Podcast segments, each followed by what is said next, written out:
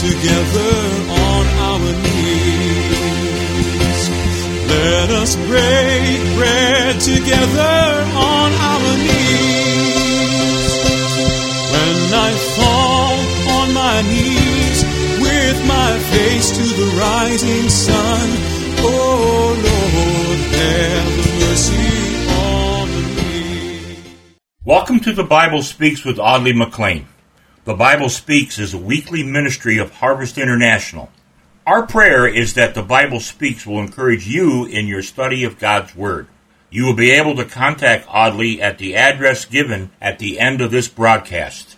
And now, here's Audley. As I welcome you to today's broadcast, I also want to thank you. Thank you for those of you who've written and shared your thoughts, and for those of you who've taken part in keeping this broadcast on the air.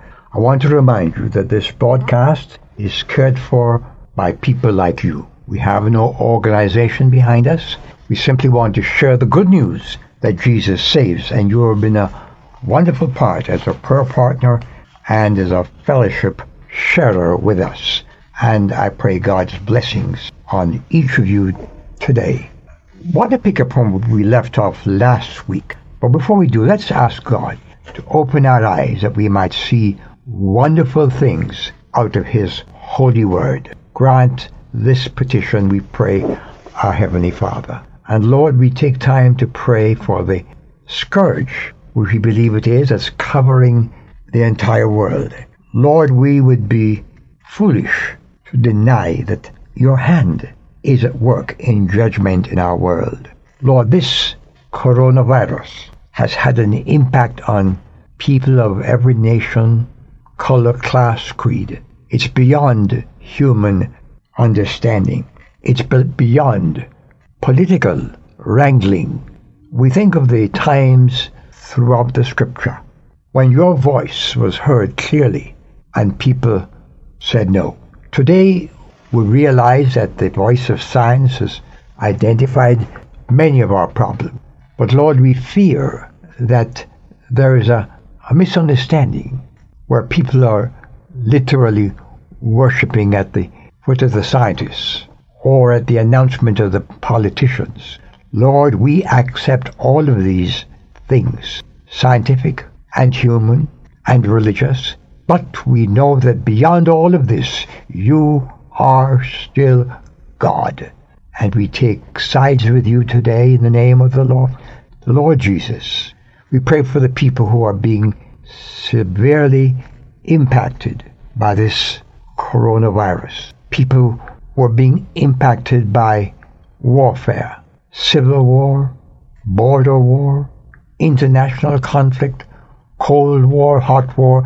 Lord, we bring our world to you.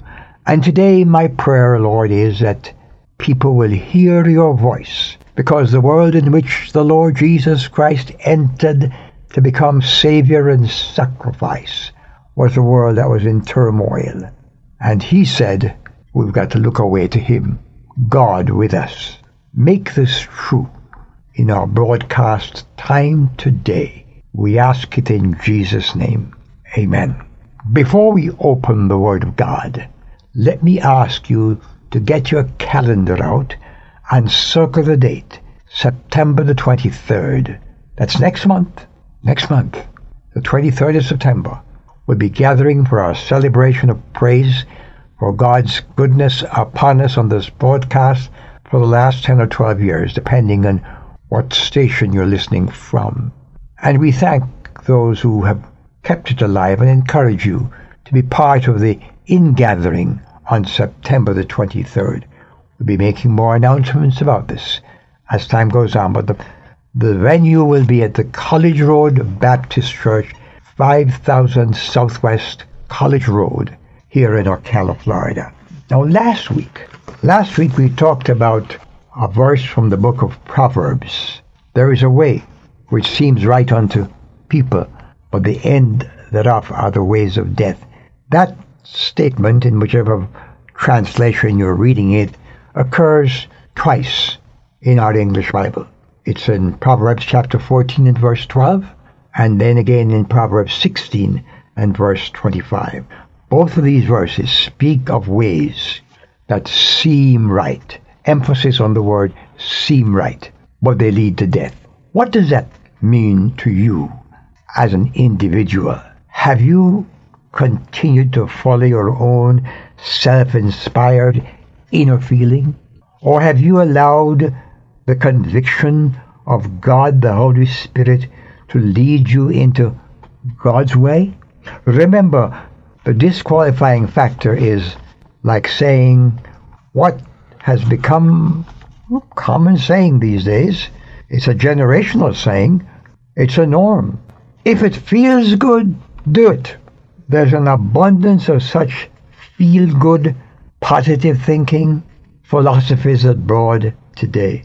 Now, I don't think you should have negative thoughts to dominate your life, but I am saying just a feel good thing is not good enough for your eternal destiny. That's the kind of stuff that the Proverbs was warning us about. In many cases, we can identify the circumstance, the event, perhaps a very day in our lives, or a particular person whose way we chose over God's way. We declared, This is what I believe. In Romans chapter 1, verse 18, we're told that God's anger, I did say that, God's anger is going to be dispensed over all sinful, wicked people who suppress the truth of their own wickedness, suppress the truth of God, and in its place uphold their own wickedness. Let's look a little more closely at that language. It says that God shows his anger. Yes, you heard that right. God is angry. God is angry. God is angry against sin. But you say, I thought God is love. Jesus is a gentle Jesus. Yes, but his wrath against sin and his anger against disobedience, disobedience to his laws, are just as real as his love is to human beings. The woman, the man, the person who chooses self over God, who rejects the way that seems for, for the way that seems right, that person is playing with the wrath of God. Are you one of those? That state of heart is an unfortunate human condition against which the Spirit of Almighty God has warned you. The still small voice has been speaking into your heart, speaking conviction, attempting to convince you, to convince me that God does not agree with a way that we think is right. I know that to be true by reading the Word of God. You know that to be true because you have had the convicting work of the Spirit of God nudging you to stop the madness that has been plaguing you.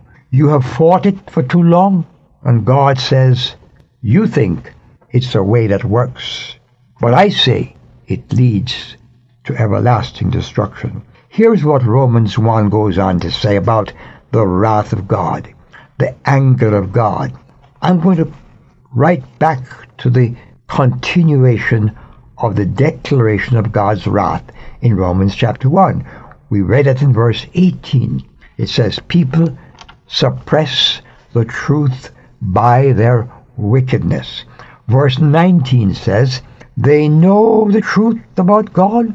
No, I do not know the precise moment when God impressed upon you the error of your ways. But I know one thing. I know that you know. You can remember that moment when you made a decision to suppress the movement of the Spirit of God in your life. In John's Gospel, chapter 16, verse 8 says that we are told that the Holy Spirit convicts the world of sin. Let's take a moment and allow you to take a quick Holy Spirit inventory. Are you with me? Are you thinking with me? So what's your response going to be to the Spirit of God who right at this moment is convicting you that you have lived your life your own way, you've rejected God, and you're going to pay the consequences. Oh, God grant you the willingness to have a moment of God guided decision making. Friend, it is an inside job. There doesn't have to be a public demonstration. That'll come later. Right now, the Spirit of God is pointing you, cajoling you to turn from the wrath of God, to turn from the darkness which enfolds you.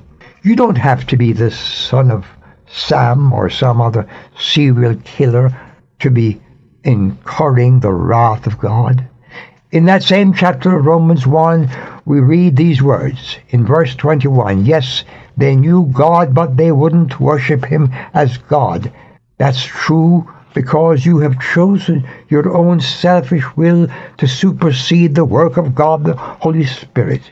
He has already convinced you that you need God. The Spirit of God has prompted you to stop in your tracks and turn towards the Lord Jesus, but you fought it. And the Bible says in chapter 1 of Romans, there is your resume. When you knew God, you glorified Him not as God, nor were you thankful.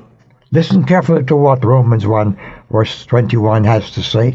Because they, they and you and I wouldn't give God the worship He demands and deserves, our minds were darkened. My mind, dark. Your mind, dark. The way that seems right is dark. It leads to a dark eternity. The way that seems right leads to a godless eternity. The way that seems right leads to what Jesus calls hell.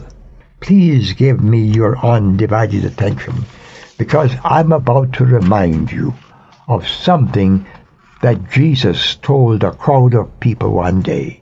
It's so profound that it both fulfills prophecy and it points to life. Jesus told the people gathered around him that he is the light of the world. He was inviting them to leave the way of darkness. That is the way that seemed right, but led to death. Jesus was introducing himself as a fulfillment of Isaiah's prophecy that a light has come into the world. I was a prophecy to the children of Israel, but it has a spiritual implication for you and me today. And Jesus says, I want to lighten up your life. May I come in? May I come in? Oh, right now, our heart is weary with the burden of the darkness, and the light of the world has come, and I'll give you light and life and eternal joy. Open your heart to Him right now, my friend, and then write and tell us about it, or call. Let us know that you made a commitment to Jesus Christ on this day. We would love to come by your side with a piece of literature, or maybe you are incarcerated and you need a Bible or you're hospitalized and you'd like some introduction to Bible study, we'd love to help you find that. If you would write to us at the address Ed will give you in just a moment. Let's pray. Father in heaven, make these moments full of light for somebody believing right now in Jesus' name. Amen.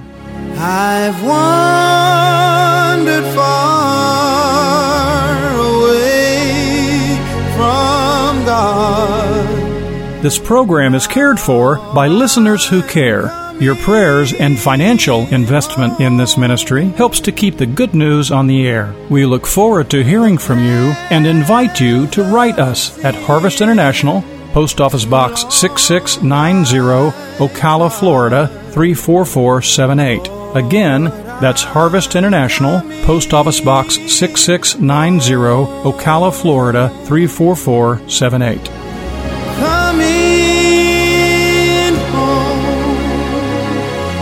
coming home.